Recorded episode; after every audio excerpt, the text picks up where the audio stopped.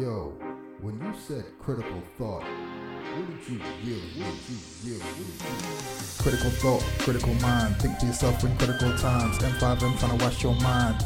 And you know they line. Critical thought, critical mind. Think to yourself in critical times. MSM trying to wash your mind.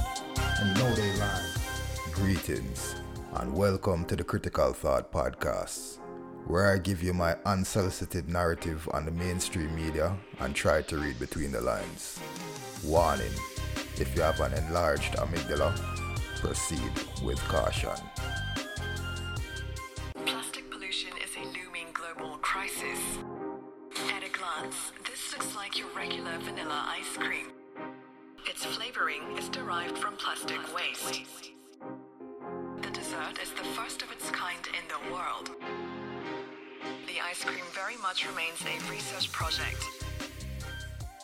Greetings and welcome to this week's episode of the Critical Thought Podcast. Let's take a look on what was happening in the news cycle over the past week. This week, I want to kick it off with immigration. Now, I have a theory on immigration, and it has to do with um, kind of the Marxist communist type of reality that it seems as if the powers that be want to lead us into. Now, when we when countries these first world countries for example france and the united states and some of these other countries in europe that open them borders and let in mass amounts of immigrants i mean more than the country can even handle at any given point in time it's not for any real good purpose other than to cause some kind of a social distress on these countries because now you're forced to find jobs for these people. And it's not like the people them that already live there have more than enough jobs. So you know what i mean? Now you have these immigrants coming and you have to be forced to find jobs for the ones that want to work. For the vast majority that don't care about work either way then you have to find some kind of social system that's going to take care of these people going to house, house them feed them and it's a, it's a burden and a strain on any country or any city that have to undertake this kind of this kind of action, this kind of forced immigration type of situation, you know what I mean? And all this lead to his cries for universal basic income and all things Marxist, in my opinion.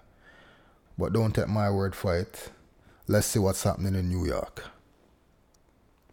Thanks for being here with us on this busy Wednesday night. I'm Cheryl Wills, and we begin with breaking news as we come on the air out of Washington. The Biden administration announcing just moments ago that it will make hundreds of thousands of Venezuelan migrants eligible for legal status and work This story in and of itself kind of suspicious because as I was alluding to earlier, the whole migrant situation is it's not helping anybody, but in New York in particular, it seems as if the the mayor and them cronies want the Venezuelan immigrants in particular to get the go ahead to get jobs and stuff. Why Venezuela?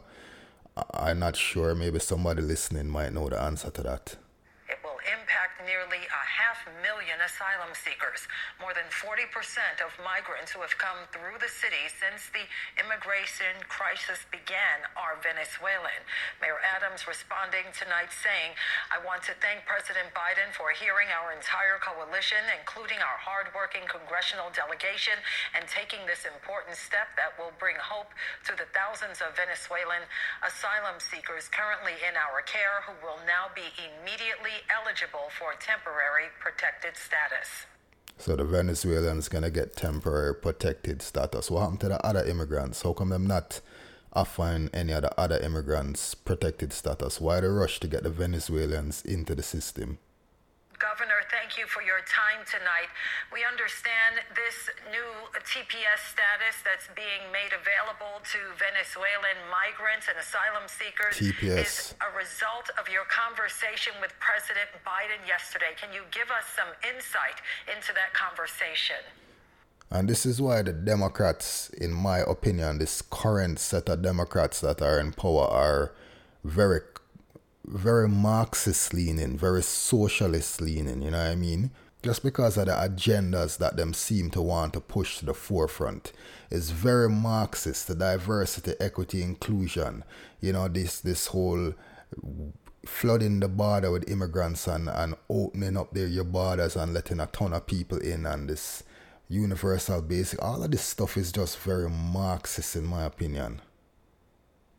Well, this is something that the president knows we have been asking for um, back from July of 2022 between myself and Mayor Adams and uh, Majority Leader Schumer and Senator Gillibrand and our delegation, we have all been working so hard to persuade the White House that these individuals who came to this country and are living in New York City shelters don't have to. They came here to work. And if we can they came find to a work. path, particularly for the Venezuelans, which is about 40% of the population in our shelters, if they So if they can find a path, particularly for the Venezuelans, they didn't come there to be in shelters. They came there to work. So the people them were living in New York. Those people don't they don't want jobs.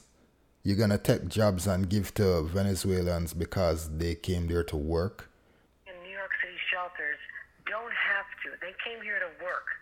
And if we could find a path, particularly for the Venezuelans, which is about 40% of the population in our shelters, if they could get temporary protective status that Why just them? to work after 30 days instead of after 180, we can start to clear out the shelters and give them the jobs. And it also serves the purpose of meeting this demand we have from Republicans in every corner of New York for more workers. So this is an important step. I hmm. thank the president for answering our call for help. This is an important first step. We have other requests still out there, no doubt about it. You want money too. Conversations, but the state is committed to continue to work with Mayor Adams to ensure that these people are connected to jobs as soon as they legally connect, they're able to work.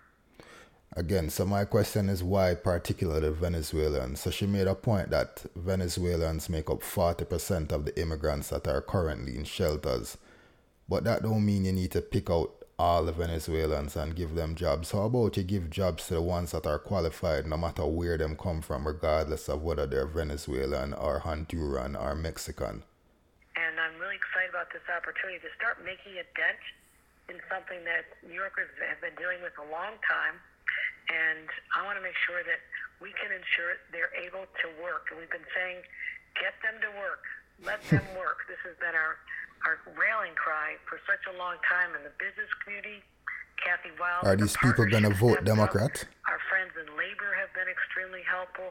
All across New York, many people just want them to be able to work and fill a huge void we have right now. Because that's the only thing that come to can that's coming to my mind at the moment is that all right, if you get these people into the system, you get them temporary protective um, service or whatever it is, TPS, and you get them working and then they're paying tax and then does that give them the right to then cast a vote? And are you buying these votes from these Venezuelan people? Like is that the deal? You get so many Venezuelans in and they vote Democratic in the, in the next election. I mean, that's the only thing that logically makes sense to me at the moment, but there could be more to it that I'm just not seeing. The fact that thousands and thousands of jobs, 460,000 jobs are unfilled in the state of New York right now. We have a low unemployment rate, one of the lowest in the nation. We have to have more workers, and this is going to be a very, very positive development for our state's economy. Hold on, she said them have a low unemployment rate, but them she has 400,000 jobs available. So that should mean the unemployment rate is high, no? one of the lowest in the nation. We have to have more workers, and this is going to be a very, very positive development for our state's economy, for these individuals, and our desire to start not opening more shelters, but starting to shut down shelters. And Governor, what's your message to the tens of thousands of asylum seekers and migrants who are not from Venezuela, who who may be disappointed that what they're to not them? included? Well, this is something that we're just happy to even get this foot in the door. We have been asking for a reduction in time for all the work status for everyone, but I will not look a gift horse in the mouth. This is an important first step. And to others, we have to let people know that if you're thinking of coming to New York, we are truly out of space. The mayor has To others, we're out of space. The Venezuelans, we're gonna get them jobs, but anybody else that's looking to come to New York, just know that we have no more space for you. Well, no, that if you're thinking of coming to New York, we are truly out of space. The mayor has done an extraordinary job managing this crisis situation. We have been partners in helping him, but there must be other cities that do not have just just send us the Venezuelans though. People, over 60,000 in shelters that can handle the volume easier in other states, and that's what we want to encourage people to do. This has a cutoff date. This has a you know, there's a time limit on it. So the people that are here will be able to benefit, but those who come after have to understand that it's a different dynamic here in New York, that we have been generous, we have been humanitarian in our response, that's who we are, but also we're at capacity because New York City has had this pull, this 40 year old right to shelter, people have come to New York City. And that's another area the mayor and I need to look at this together. And we are looking at it and trying to figure out a way that we can say this was intended to help homeless people stay off the streets, help families, but it was never intended to be an unlimited universal right and obligation to shelter the entire world. And that's the way it's been interpreted. So once that gets fixed, as well as this opportunity to get the Venezuelans to work, it should take a lot of pressure off, but we really need to stop the incoming. We're still seeing about 3,000 a week. That's absolutely unsustainable. So that's New York Governor Hochul, and she's essentially saying again, you know, we want the Venezuelans, everybody else, there's no space for you.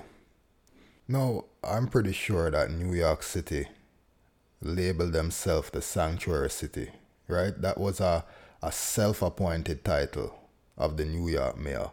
So, why is it now that he's complaining about the immigrants that are in the sanctuary city? You guys open up your door and say you want to be the sanctuary city, and then this is what you have to say about it?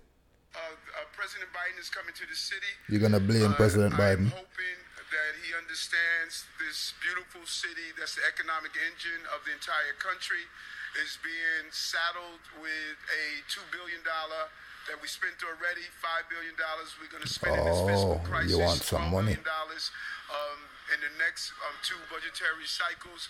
Uh, New York don't don't deserve this. The asylum seekers don't deserve this. And so while he's here, um, I think that they should really reflect on New York City has done its part.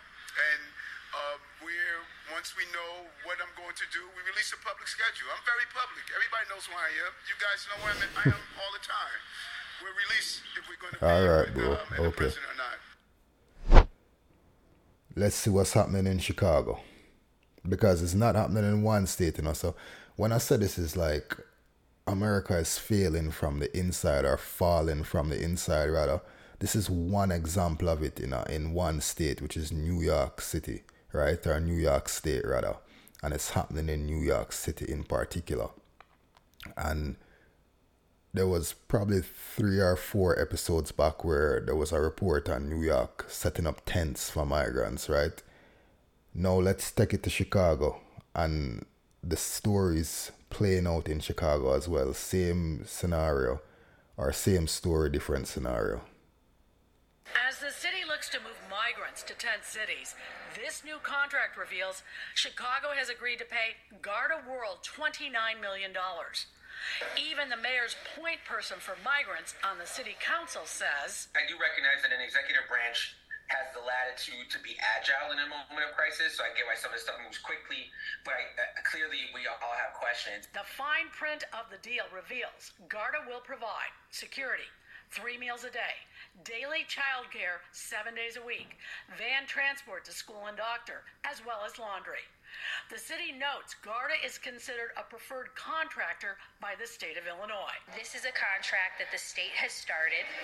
Right. They use them for various purposes and they're continuing to, and so we piggybacked on it. The city of Denver pulled out of a deal it had to build similar tent provisions for migrants, citing, quote, concerns grew about the international company's history of alleged abuses and mistreatment, as well as its lack of experience in sheltering migrants.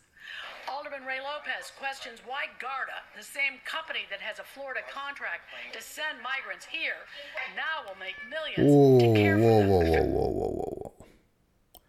So this company that is gonna be responsible for building the tents and everything surrounding taking care of these migrants was the same company that was paid to ship these migrants from Florida to Chicago in the first place. So they got a contract to send the migrants to Chicago and then they got a contract to then take care of them while they were in Chicago. That sound like some double dipping. At the very least it sound like something shady is happening there. Now we'll make millions to care for them. The fact that we're spending $29 million on a tent city system that probably won't even function in sub zero weather, Chicago style, uh, is just amazing to me. The contract also displays photos of what the base camps will look like, with promises when the temperature is 40 camps. degrees, it will be 70 degrees inside. Also today, elected officials and activists reacted to the Biden administration to allow some migrants, those from Venezuela, here since July, to apply for work permits. They want that extended to more than just them. The city does estimate that of the 14,000 migrants sent here, 5,000 are from Venezuela. And just to show you that this is not an isolated thing, let's take a listen on what's happening in France. Pope Francis has urged European states to welcome migrants and not to treat them as invaders. He delivered his message ahead of a Saturday Mass in the French city of Marseille. The Pope used his visit to the Mediterranean port city to weigh into the migrant debate as governments react to a surge in new arrivals. And again, you know, I know I'm re- repeating myself, but I just want to reiterate that this is how you destabilize countries. This is how you destabilize the economy. This is how you disrupt the social fabric of of um, countries, cities, and so forth. And I'm not saying I'm against immigration because I live in a country that I wasn't born in. So if there was no immigration, I wouldn't be here. You know what I mean? So I'm not against immigration, but there's a way to do the thing, and then there's a way that you definitely don't do the thing. And mass immigration is not the way to do the thing. When you're not doing any checks and balances, you don't know who you're letting across the border, and it's being forced upon your country in most situations. That just can't be a good thing. This is very socialist and very Marxist, where everybody needs to be treated fairly regardless of the situation that preceded. Like these people get come into your country illegally. Nah, do, do they deserve the same rights as every other legal citizen? I think you have to earn that, and you earn that by going through the process. You know what I mean? Tens of thousands turned out for Pope Francis's Marseille Mass. Worshippers packed the sports stadium for his sermon, where the message proved political as well as spiritual. The pontiff used his two-day visit to advocate for refugees and migrants. He's The man used him two day visit for advocate for refugees and migrants. That's what the Pope used him two day visit for do. urging European governments to welcome people arriving on their shores. Our metropolitan cities and many European countries like France, where different cultures and religions coexist, are a great challenge against the exasperation. And you know, you have certain people out there that will want to call me a racist or a bigot or or, or an extreme rightist or something like that because I am against immigration. And again, I'll say it, I'm not against immigration, I'm against forced immigration, right? Every country has the right to decide how many people they allow into the country on a yearly basis. Now, we can get into the weeds of, of all of that, but I think we can all agree that forced immigration is just not the way. You can't tell a country that must take X amount of people that are being forced up onto their borders into their country. I, I just don't see how that works. of individualism and the selfishness and closures that produce loneliness and suffering. Recent weeks have seen a sharp increase in migrant boats trying to cross the Mediterranean to reach Europe. The Pope's plea to welcome those arrivals goes against the policies of many EU governments. But his message has resonated with worshippers in Marseille, a Uh-huh. city which has long been a meeting point for cultures and religions. So the Pope is in France trying to encourage the French people to be more welcoming and open to the the flood of immigrants. But I don't know if some of the French interior ministers feel the same way. French Interior Minister Gerald Darmanin arrived in Rome on Monday to discuss the latest migration crisis with his Italian counterpart Matteo Piantedosi. A few days ago, both ministers expressed a common will to tighten EU border security, step up the fight against human trafficking, brother sound like AI. joint address to the EU leadership on the matter. There's been so much politicization of this that politicians need short fixes. They need slogans back to, to, to say we are on top of it. It doesn't work like that. We have to explain to public opinion that these are complex issues that require time, resources, and, and different solutions. But that's the only way. Italy, in particular, has tightened measures, including increasing the time for which suspects involved in human trafficking can be detained and investigated, And as well rightfully as so. opportunities to repatriate those who have no legal right to stay in the country.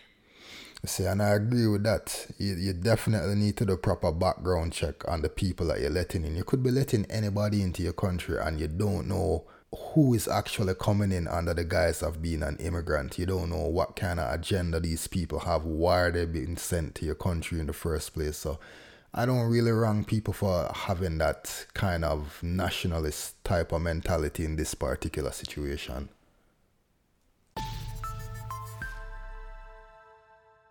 Let's jump onto some climate change for a quick sec here. Now, this is what I don't respect with the climate change guys, you know. They keep moving the goalposts. Every time the facts catch up to their quote unquote science, they just move the goalposts. You know what I mean? This guy in this report here is going to tell us that the science is absolute, and I'll just let him tell you. All right, can everyone hear me? Cool. Hi, everyone. My name is Rachel Ramirez. I'm the climate reporter at CNN, and I'm joined today by none other than Selwyn Hart, who is the special advisor for the UN Secretary General on Climate Action and Just Transition. The UN Secretary General, so we know what this guy's about. Change affects every aspect of our lives, and what actions must be done to protect lives and livelihoods during this time. Thank you so much. And the science is absolutely clear. Oh my god. There's God. never been more clarity on what needs to be done, by whom, and over what time frame to avert a climate catastrophe. climate catastrophe. So, all right, this, the science is clear and it has never been more clear. Every decade and a half to two decades, these people come with the same story. I wasn't alive in the 70s, but I've heard these news reports where all the scientists agreed that we were in a mini ice age and we were in a state of global cooling and we were in big trouble by 2000. That was the science and it was clear. Then by the time late 80s to early 90s came around, this was more my time frame. The science was clear that we were in a state of global warming. There was a hole in the ozone layer and the oceans were going to be boiling by the year 2020. The sea levels would have risen and Florida would have disappeared and all of this.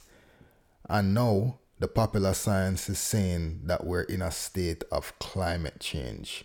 They don't call it global warming anymore. So if it rain too much and it's flood, climate change. If it don't rain enough and there's a drought, climate change. If there's fires that them start because they didn't do the proper mitigation and then people went around and started fires, climate change.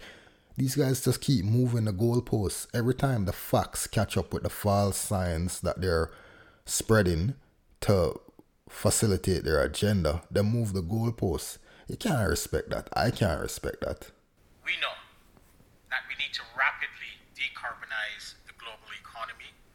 Global emissions must peak by 2025, two years in two years' time, and be slashed by half before the end of this decade, within the next seven years, to give us a fighting chance of limiting global warming to 1.5 degrees Celsius Uh-huh. and prevent the worst impacts of the climate crisis.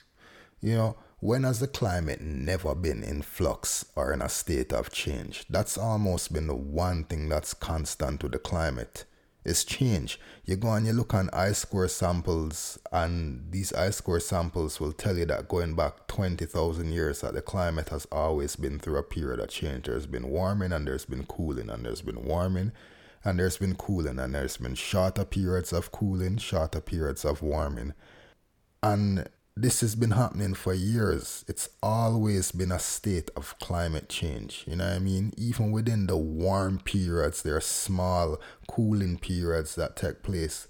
But these guys, the scientists now that are propagating climate change, will only take samples from a certain time period, maybe like 1800s or late 1700s or something like that, because since that particular period, the earth has been warming more significantly. But if they went further back and look on all of the statistics, you would see that this is not the only time that the earth has warmed significantly over a short period of time.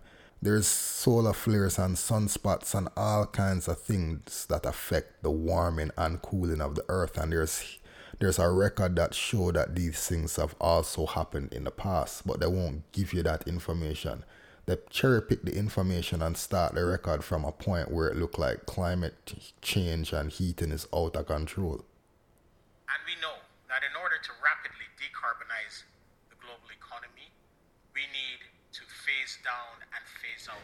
Now, pay attention to this decarbonize talk that this brother is dropping. This is this guy's from the UN and we're never gonna get out of this clip because I keep interrupting, but human beings are carbon based. This whole planet is a carbon based planet, and we are carbon based life forms. So, what exactly does he mean when he say we know we need to decarbonate or decarbonize the planet? Population control. Degrees Celsius and prevent the worst impacts of the climate crisis. And we know that in order to rapidly decarbonize the global economy, right, we need to phase down and phase out fossil fuels starting now. Uh-huh. We know that we need to turbocharge renewable energy. Okay. We also know that despite our best efforts to limit warming, climate impacts will worsen on every continent. Yeah, because it's a part of a larger cycle. And therefore, we need to also accelerate our efforts to deliver climate justice. This means climate justice in solutions to help peoples and communities adapt to climate impacts. We also need to. Seek these guys. So they're just gonna use the word justice. It's the same kind of linguistics as as as the whole diversity, equity, and inclusion, social justice, climate justice. These people are slick with it, but they're not slick enough. Despite our best efforts to limit warming, climate impacts will worsen on every continent, on every region, and in every country. And therefore, we need to also accelerate our efforts to deliver climate justice. This means investing in solutions to help peoples and communities adapt to climate impacts. We also need to significantly invest in early warning systems. We also need to significantly we need to spend more money in loss and damage because it will get worse before it gets better. But this is only if, only if we rapidly shift and move away from our use, production, and production of fossil fuels. Let's say, all right, that's a pipe dream, especially by the year 2025 or 2030. Like I've said this many times before, the grid can't support a switch over to electric vehicles, yet alone electrifying everything. If you're buying this bullshit, just be sure to keep your receipt to talk about in the lead up to COP28 for sure. Um, if we could just connect those dots for a little bit, um, I wanted to show a photo behind me um, that one of the photographers from our project took. Um, it, she captured sex trafficking in a typhoon battered Philippines. And so that the fuck sex trafficking have to do with climate change? That link between climate change and gender inequality. Well, what the fuck is wrong with these people? How are you gonna tie climate change? How you gonna tie, tie climate change into gender equality and sex trafficking? I, I'm dying to hear how you're gonna pull this one off. adequately centered by policymakers, corporate leaders, or even my, you know, in my industry, um, in climate journalism.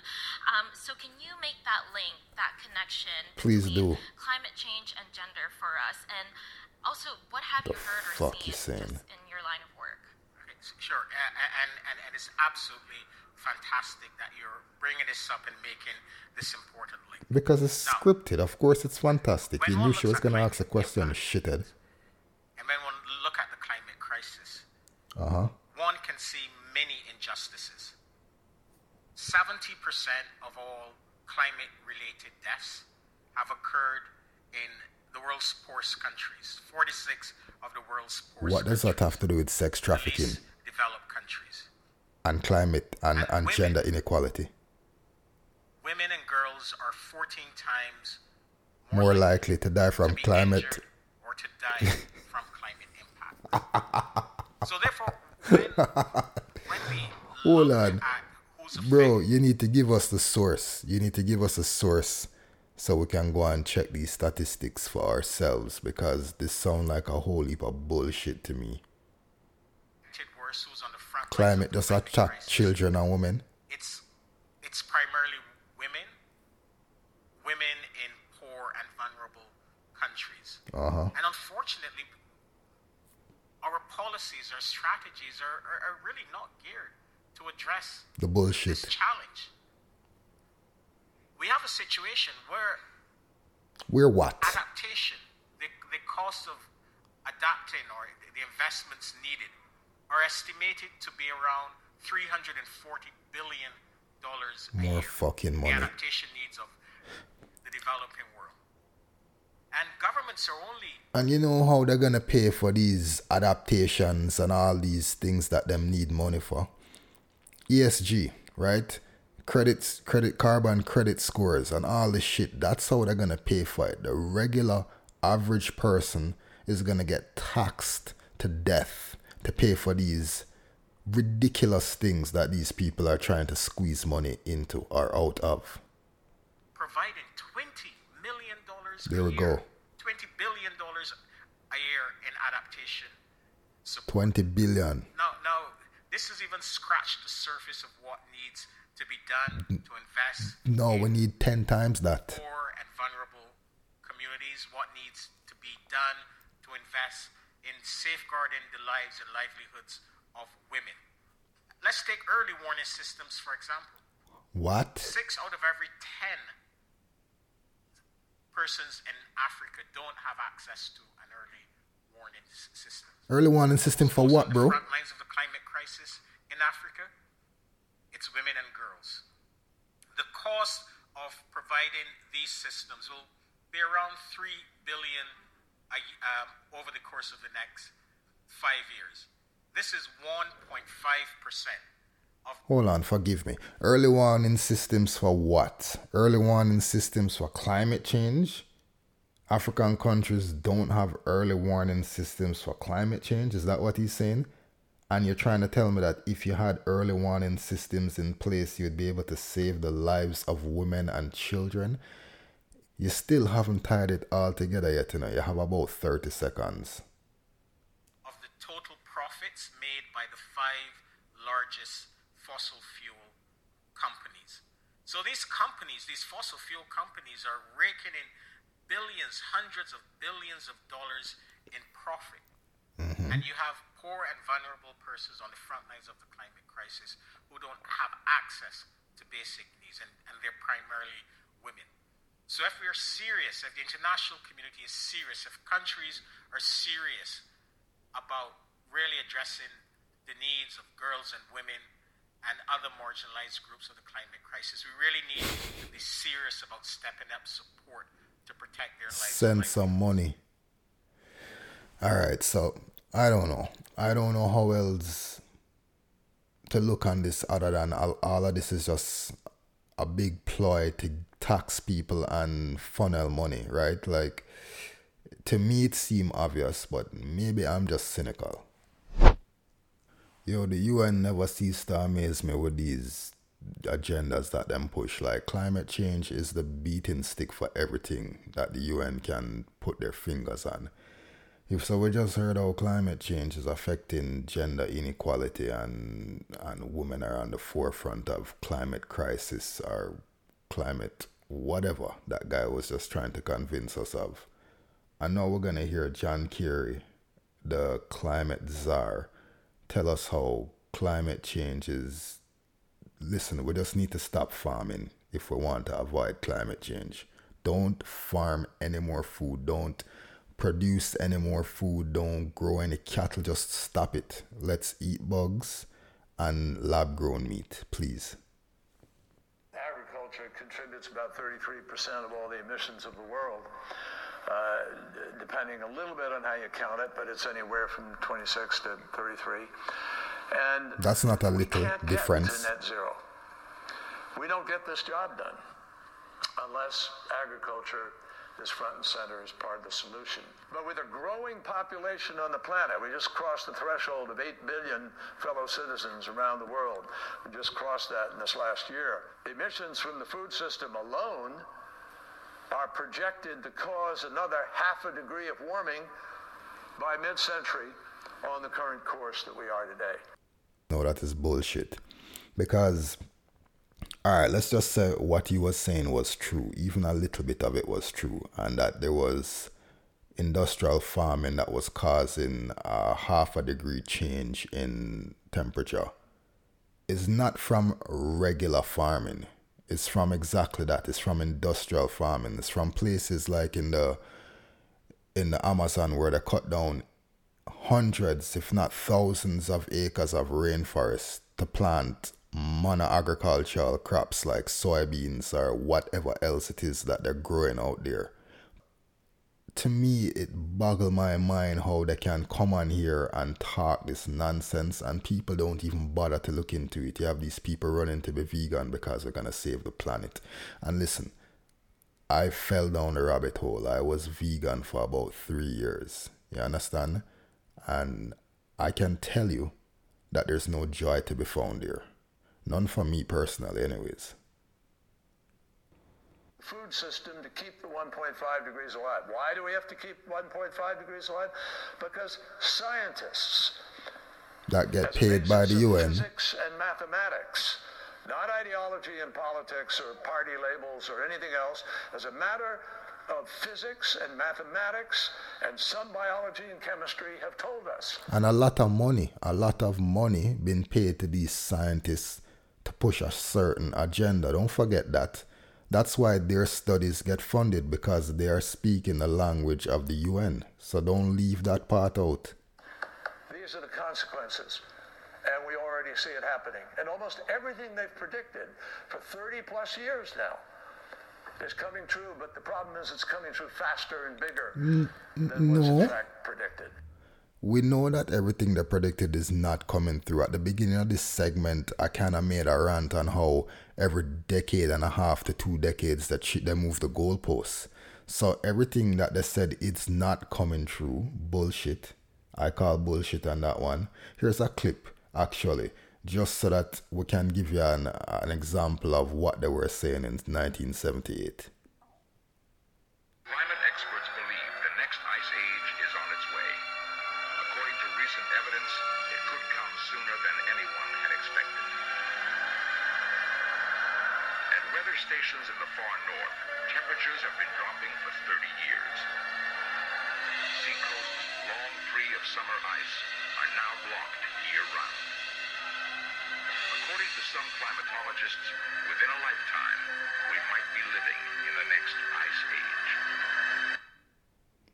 Everything that you say has come true, eh? Alright, we'll just leave that one there. And let's see how climate change is affecting every other aspect of our lives because again i said it before and i'll say it again the next big lockdown is going to be climate change oriented some way somehow. The next oppression that we'll have to face on a global level is going to be in the name of climate change some of the nation's most coveted real estate, tonight the cost of insuring a home in California could soon dramatically change. For the first time, the state's insurance commissioner is moving to let insurance companies factor in future climate risks when setting new policy prices. We are truly living in unprecedented times. After decades of disaster, Insurance Commissioner Ricardo Lara says the move is aimed at keeping insurance companies from fleeing the state and homeowners insured. There's no doubt that California is at an insurance crossroads. Making, Calif- making insurance more available is becoming critical for our entire economy. But critics say allowing insurance companies to spike premiums based on the threat of floods or wildfires in the future is a disaster of its own. It's ridiculous. It's absolutely ridiculous. But these insurance companies have already lobbied to these government people in Senate or whatnot.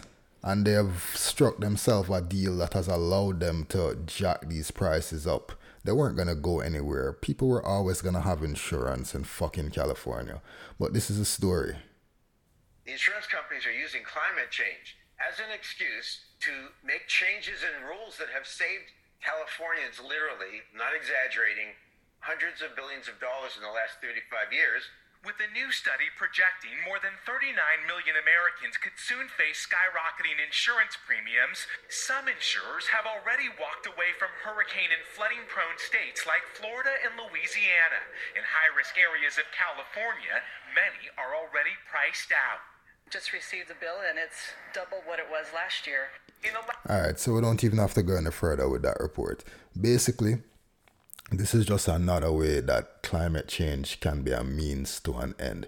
You know what I mean? The end is always to squeeze out the average person, to get more money from the middle class, to erase the middle class, to make it so that more people need to rely upon the solution that they will bring ultimately, which is universal basic income, which all goes back to this Marxist kind of reality that these globalists and these World Economic Forum people and these UN Muppets have in store for everybody else.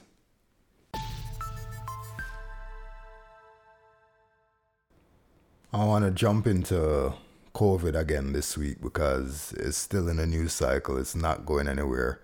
And this week, the CDC is on the bandwagon trying to convince more people to get the new and updated vaccine this is um, Dr. Mandy Cohen from the CDC, and she's been asked about the effectiveness of mask and if she thinks that people should mask up. Now, you remember when COVID just started in 2020, the CDC gave very contradict contradicting um, directions as to whether the sh- people should or should not be using mask and I don't think that they're about to get caught in a similar situation this time around. So this is her response to whether you should be wearing a mask.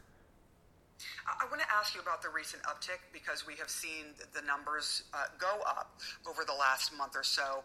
With that recent uptick, there are several school districts that are now requiring masks once again. Is that a good policy? Is that something that, that yeah? Should, should we should we do it? That we go back to masking at this point.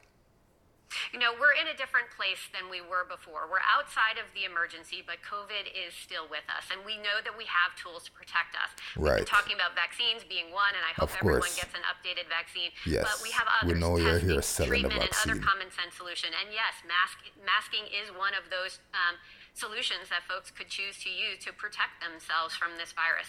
It's important to know but you're not suggesting it? risk. Are you folks who are older or who have underlying conditions? Then we need to use more layers of protection.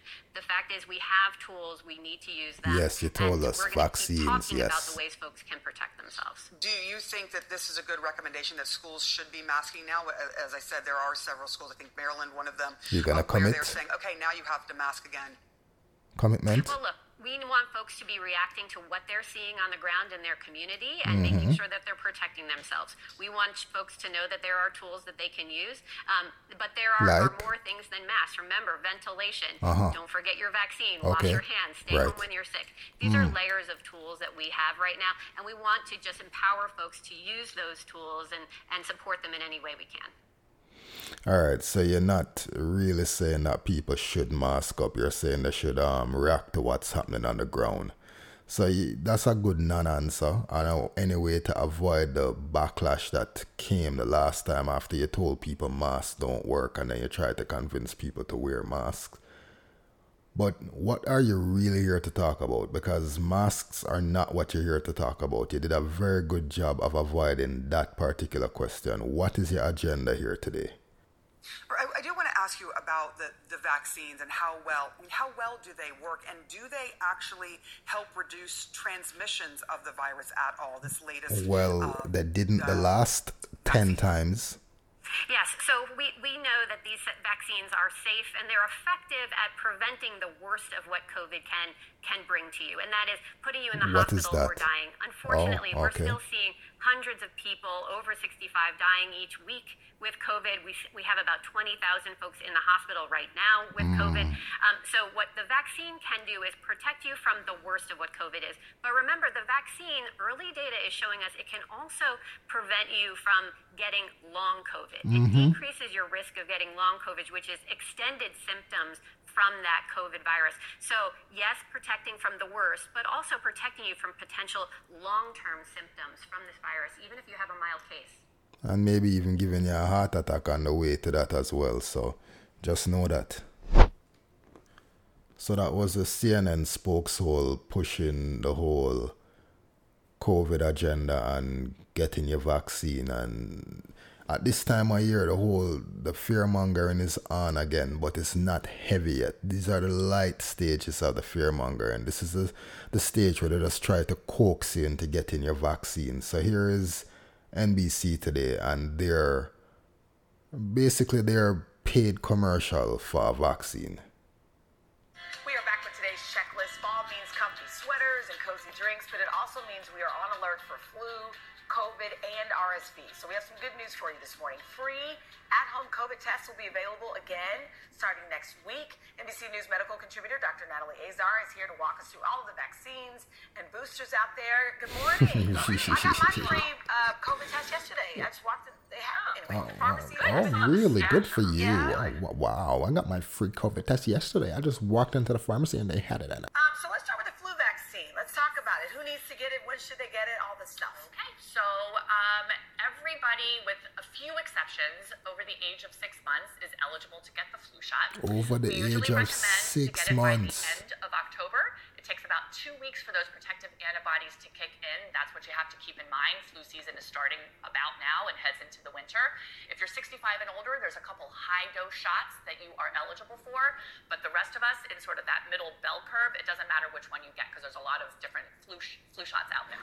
So that don't make sense to me. She said everybody should get the shot by the end of October. Flu season starts about now. It's September now. And you're telling everybody to get it by the end of October usually epidemiologists say, I don't even know if it's epidemiologists, maybe it's them, the people that deal with vaccines, usually those people and contagious diseases, usually they would advise you not to vaccinate during an outbreak because that's when you can have mutations.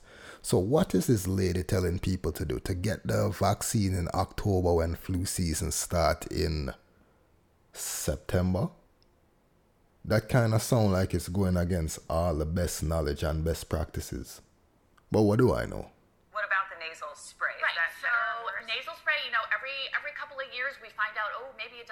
Well as the injectable one, but it's it is available this year, and it is a great option for little kids who are needle phobic. Mm. It is indicated for people between the ages of two and forty nine. But here's the thing: there are here's the thing. exceptions to it. It is a live vaccine. Mm. Kids between 2 and 17 who are taking aspirin and other certain medications are not meant to get it. Mm. People with weakened immune systems, pregnant people, and there's a few other on that list. So if you're thinking about getting the nasal spray, check with your doc first just to make sure. Is it as effective? Yeah. It is? Okay. It is. So the nasal spray, if you're taking aspirin or anything else, don't fucking take the nasal spray, but you can take the vaccine. I wonder why you can't get the flu spray if you're on something as commonly used as aspirin. that kind of caused some concern. And remember, this is the triple the triple threat that they're pushing this year. And I think they tried it last year as well, but it's they want people to get vaccinated for flu, RSV, and for COVID all at the same time. So let's see what they have to say about the RSV vaccine. Um, let's talk about RSV for a moment Yes. here because we know the Yes. FDA just approved that first ever RSV vaccine and, and infants Yeah, and toddlers, yeah. if I'm not mistaken. They're especially susceptible to it, but should adults also get the be vaccine? getting the vaccine. So yeah, so for for little ones, She great. excited, no we have blood approved now clot. something called a monoclonal antibody for little neonates and, and infants born in, the, in their first RSV season. But for individuals 60 and older, there are now two different RSV vaccines that are available. Should everybody be getting it? Not necessarily. We are, yes, talking about older adults, people with chronic heart or lung disease, people with weakened immune systems, people living in nursing homes or long term care facilities. Now, a lot of people say, well, can I get the RSV shot with the flu shot? If And? you absolutely must, probably yes, but the CDC has some data that Probably maybe the flu shot yes. won't be as effective if you get it with the oh. RSV. So I'm going to make a recommendation to my patients to separate RSV from flu It's shots. not for kids. No, this is for 60 and up. The little ones get something called a monoclonal antibody. They were approved around the same time. It's really great news still. Great. All right. Are there potential side effects that you need to worry about? If Yeah, so with the RSV vaccine, like a lot of vaccines, we all we always talk about those injection site Yeah, reactions, right? Shit. pain, redness, soreness, and then the usual with any vaccine: fatigue, fever, headache, nausea, diarrhea. Who would ever get this thing? it's, it's, it's typical, guys. This is your immune system working. Muscle joint pain. There can be some, some neurological events that there are um, reporting, and again, This is probably the not a immune good idea system working. This year. All right, so that's RSV. Try not to take RSV and flu vaccines at the same time because the flu vaccine might not work as well if you take the RSV vaccine. All right, now what's going on for COVID, Doc? What about the COVID, COVID booster. So we have a COVID Wow. booster this year, and we're probably going to stop calling it booster. We're going to say an updated vaccine, just like we update the flu shot every year. Update this your is targeting computer. the XBB strain that was prominent Update in your phone. and summer, but it is going to cover the current circulating strains, which are different than that one.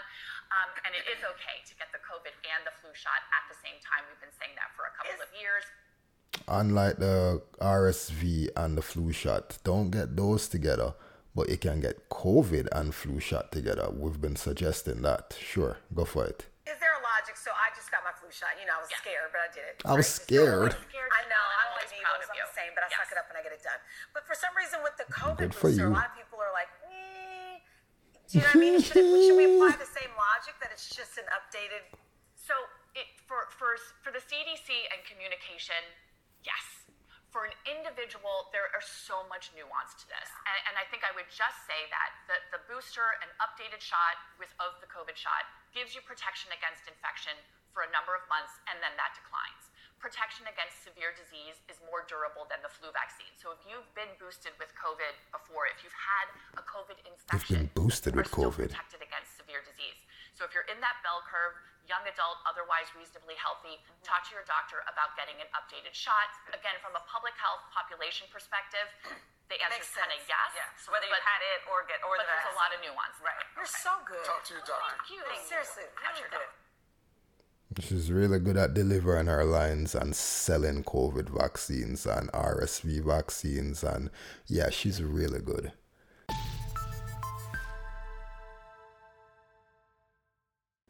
So in this week's um AI segment, these guys are talking about Ch- ChatGPT and uh, hallucinations or mistakes that it makes and how that could lead to it being or these mistakes compounding and leading to the chatbot being less, I guess, accurate over time. The problem with AI output right now is that it's really good, but it's sometimes just a little off. Like you're talking to ChatGPT, and it's it's like it's sort of ninety nine percent there, but it's one percent inhuman in a kind of a weird way. And so, what Model is is those little inhuman things getting compounded and rolled up, right? Because the AI is being trained on a previous one, so it's kind of learning that weirdness, and then it starts turning into a little. And that would lead to Yeah, it starts to model get collapse. Really bad, right? Yeah, Hmm. I mean, like it's like if you do it over several generations, you know, the first generation it's kind of making sense, and the second one it's starting to like, you know, just say odd words. An analogy might be if you were to take a, a, famous painting or a photo, like like the Mona Lisa, or you know, a picture of, um, of you know, King Kong on top of the Empire State Building, and you were to photocopy it, and then photocopy the photocopy, and then photocopy the photocopy, eventually it starts to sort of look really weird because the photocopy is sort of you know 99% accurate, but that 1% inaccuracy will change maybe the contrast or the color, uh, make it a little too white, a little too black, and then after the hundredth time, you've got a really weird looking picture. All right that's i guess that's one argument i suppose i would counter that argument by saying people are monitoring this this device especially in the training stages in these early stages. They're feeding the information to this chatbot so they would be able to detect these redundancies and i'm sure they would write code to correct that. I mean they're not just going to let it run like that. What are the implications of model collapse?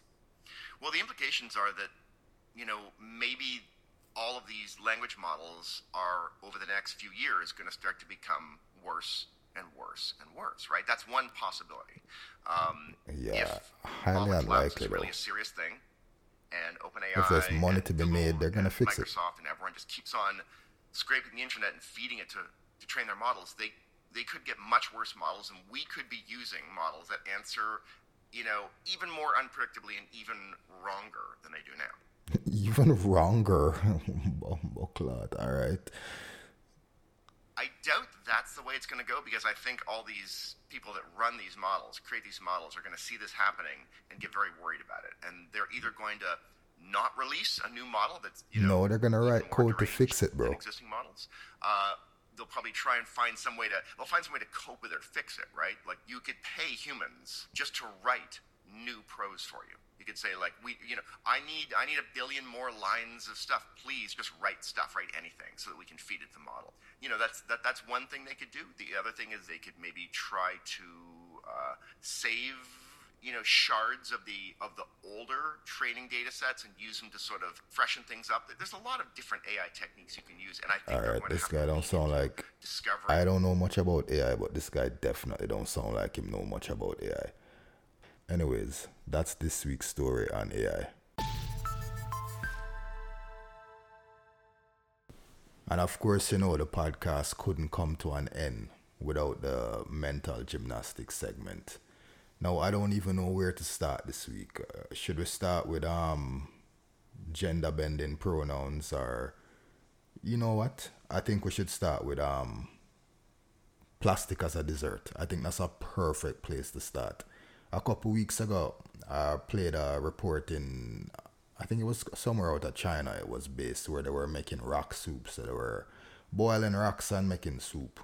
And the very first episode of this podcast we spoke about cricket powder. This week, this is what we're up to. This is what your friends at the UN and the World Economic Forum and all these globalists, this is what they're suggesting. Plastic pollution is a looming global crisis. The world now produces more than 380 million tons of it every year, an amount projected to triple Can you see where this is going? At a glance, this looks like your regular vanilla ice cream but the dessert is the first of its kind in the world. Its flavoring is derived from plastic waste. The process is developed by scientists in Edinburgh and harnesses the power of bacteria and enzymes. Hold on. All right. So let me just wrap my head around this. Plastic waste that is not decomposable, that is causing a whole lot of issues in terms of um, just waste management in general the solution, the solve for this problem is to get people to eat it. I don't even think Edward Bernays or David Ogilvy could sell this to the people. But somehow the UN and these WEF goons are going to try to sell it to us. Let's hear what they have to say. But the dessert is the first of its kind in the world. Its flavoring is derived from plastic waste.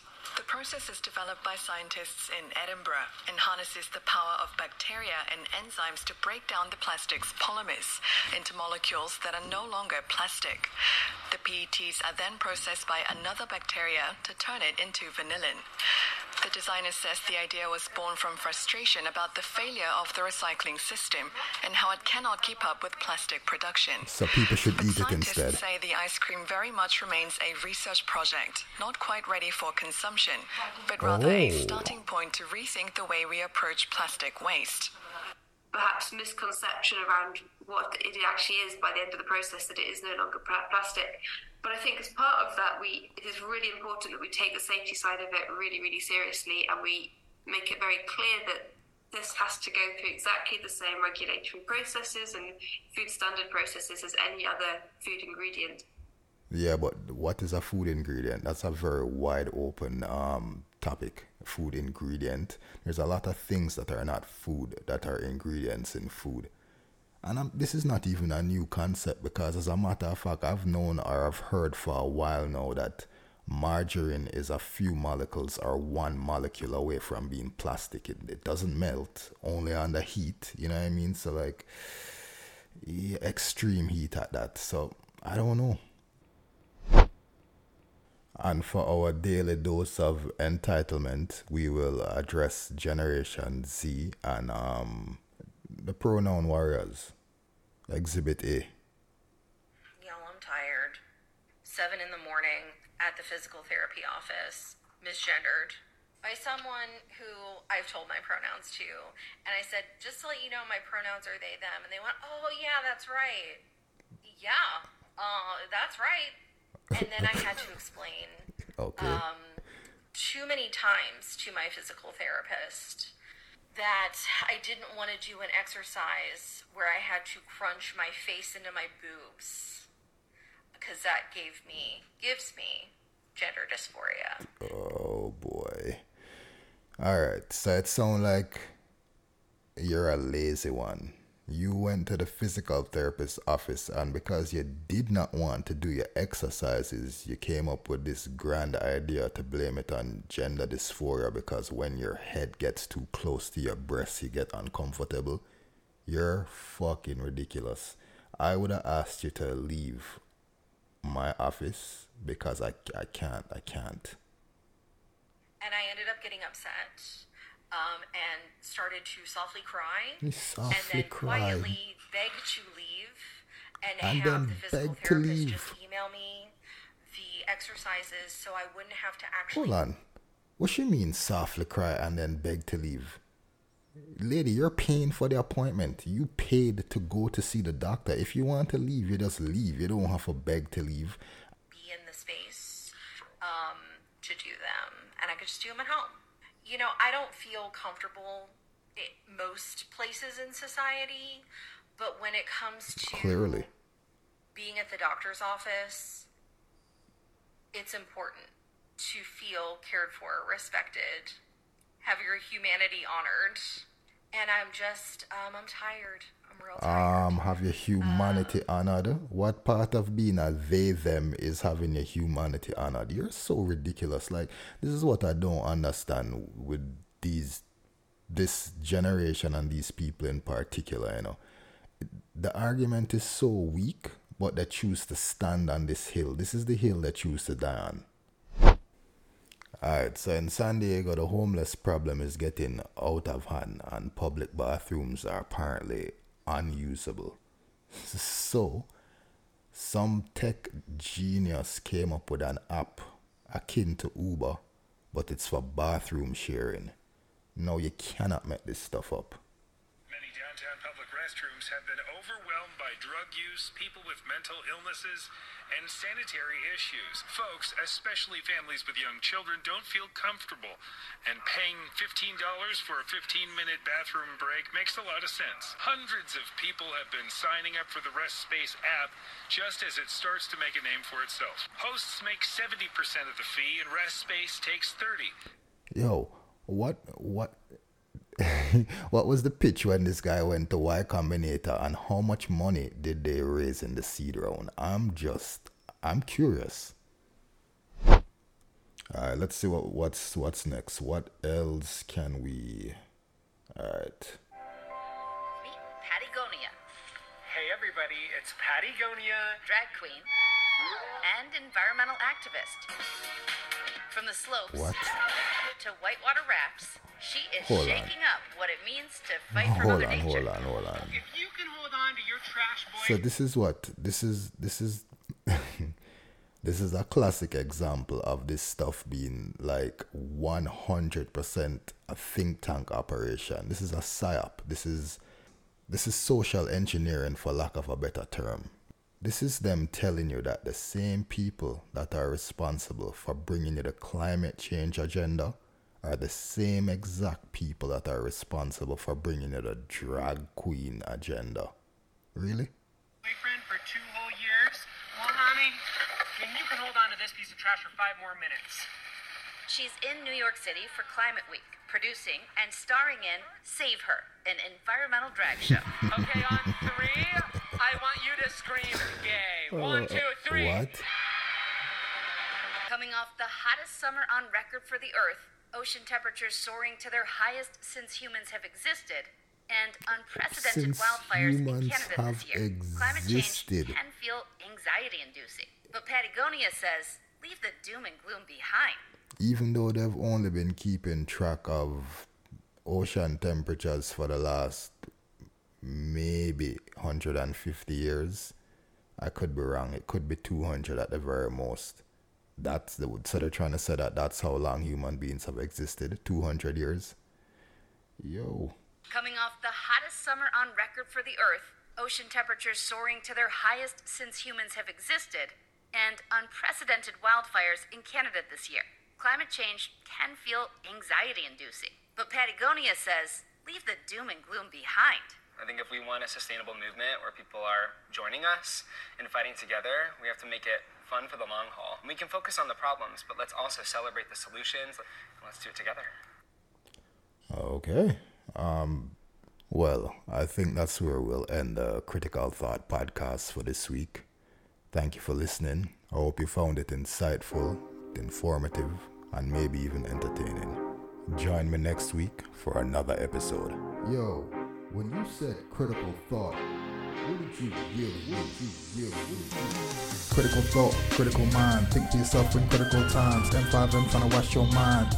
And you know they lying. Critical thought, critical mind. Think to yourself in critical times. MSM trying to wash your mind. And you know they lying.